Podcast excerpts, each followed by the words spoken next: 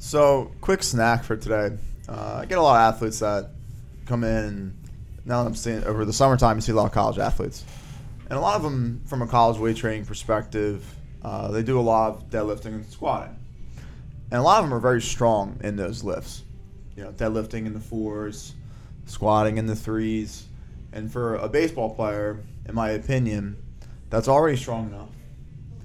So, pretty much my whole point of today is, um, you know, when we're when I, when I go to write your training program and you don't see squats and deadlifts in there, um, it's okay. You'll still get better, and you'll probably improve your performance because now we're doing things that you are not good at, i.e., single leg training, i.e., creating as much power as possible. So, my advice is do things that you're not good at more frequently.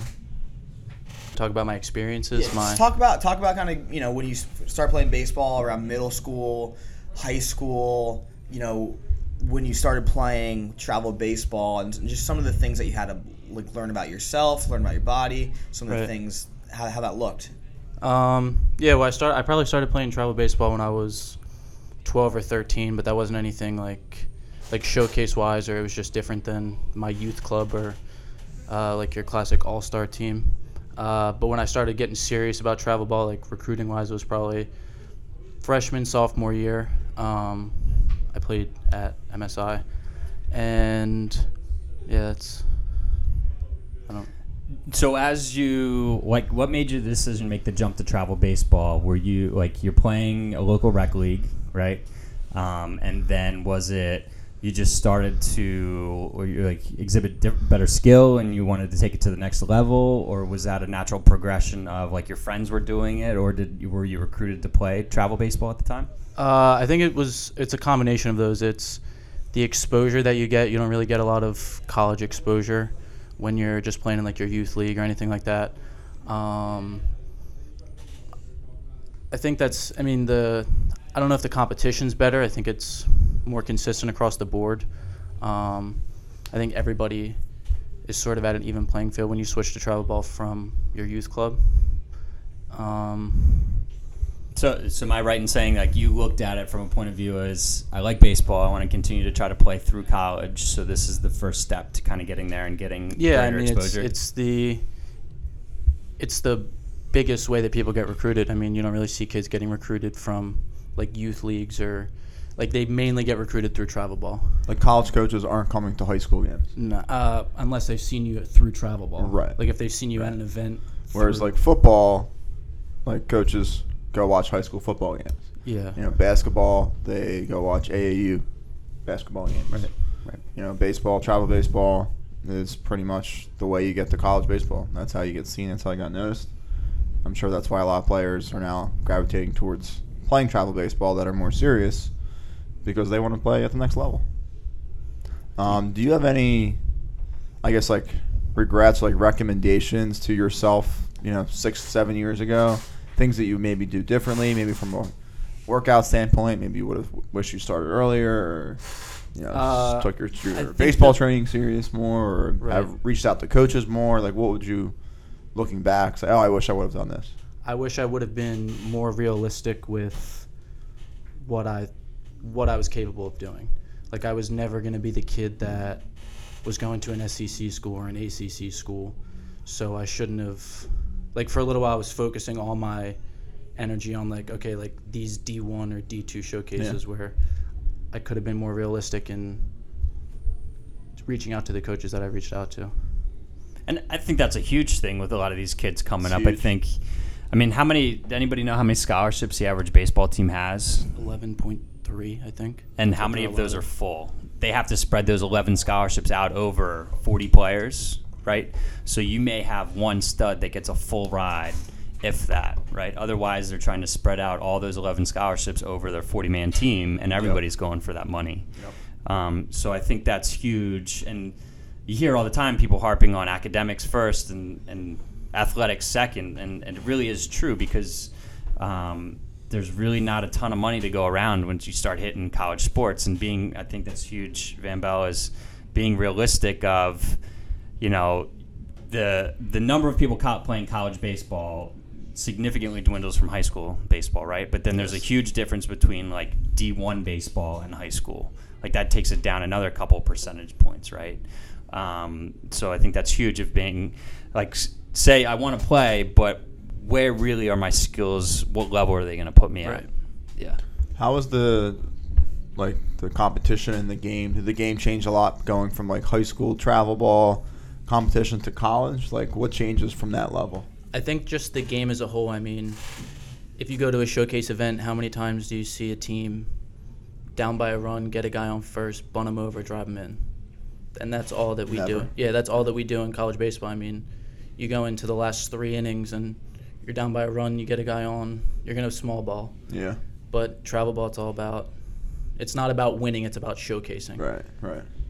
Which got- I, I understand. Yeah, skills. which I understand to an extent, but at the same time, I mean, I think it's sort of doing the kids that are coming into college a disservice because they've been in that environment of it's not about winning; it's just about showcasing. It's about being the best guy out there, and then they come into college and guys get asked to lay down a sack bunt and they're angry that they Yeah. well they can't do it or they're angry that they they're like why am I bunting? Right. Right. Do you think travel ball has changed, like landscape of today to like when you played? You think it's a little different now, or pretty much the same For sure. Well, I think when I was at the age where I started to get serious about travel ball, it was when all of the stuff that is prominent now was just starting out. Like nobody was really playing travel ball and training like you train guys or having the resources that we have. So I think I got in there right at the beginning and like when I started training with you, Yep. that's when I think I saw the the biggest increase in my baseball skills. Right. Yeah. I do think there's more. Would you say there's more travel teams now than there was when you played? 100%. Yeah. So I think there's a lot of There's travel teams everywhere. like I guess more competition from a travel team perspective. So um, I think that definitely changes changes the game a little bit as well. Um, do you think, from a physical perspective, were you physically ready to handle the college weight room and handle the physicality and the, the strength that's required, the the increasing games, you know, from a physical standpoint? Because we see a lot of players that are either travel ball or you know college guys that come back and they might be a little banged up or tired, fatigued at the end of the season.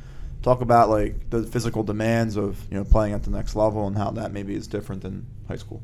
Um, yeah, I mean, sort of talking you up here, I think I was prepared for the the weightlifting portion of college because of the training that I did with you and through you. So I was ready for like the exercises, the weight, the the movements, and stuff like that.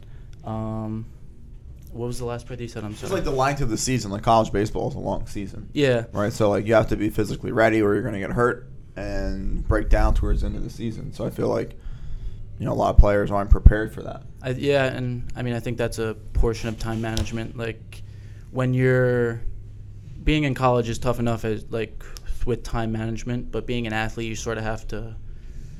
You know that you have a tougher schedule than everyone else, and you have to sort of be more mindful with your time. Um, sorry, I keep losing my train of thought. Um, I don't know if the increasing, I mean, the increasing games is what it is. You play a lot of games through the spring and summer Right. as it is. Um, but in college, I don't, it's just different. Like the travel, you're traveling further. You're, Right. and I'm only D three, so I don't, I don't travel Right, that as far. much Yeah. traveling, Like right. it's not like you're getting on a plane every Right, weekend to go right. play a conference game. Just so everyone knows, when did you start training with Rob, and what convinced you to start like a steady strength and conditioning program to, to help prep yourself for the field? Uh, I think it was I started my sophomore year of high school, and that's when I started playing here.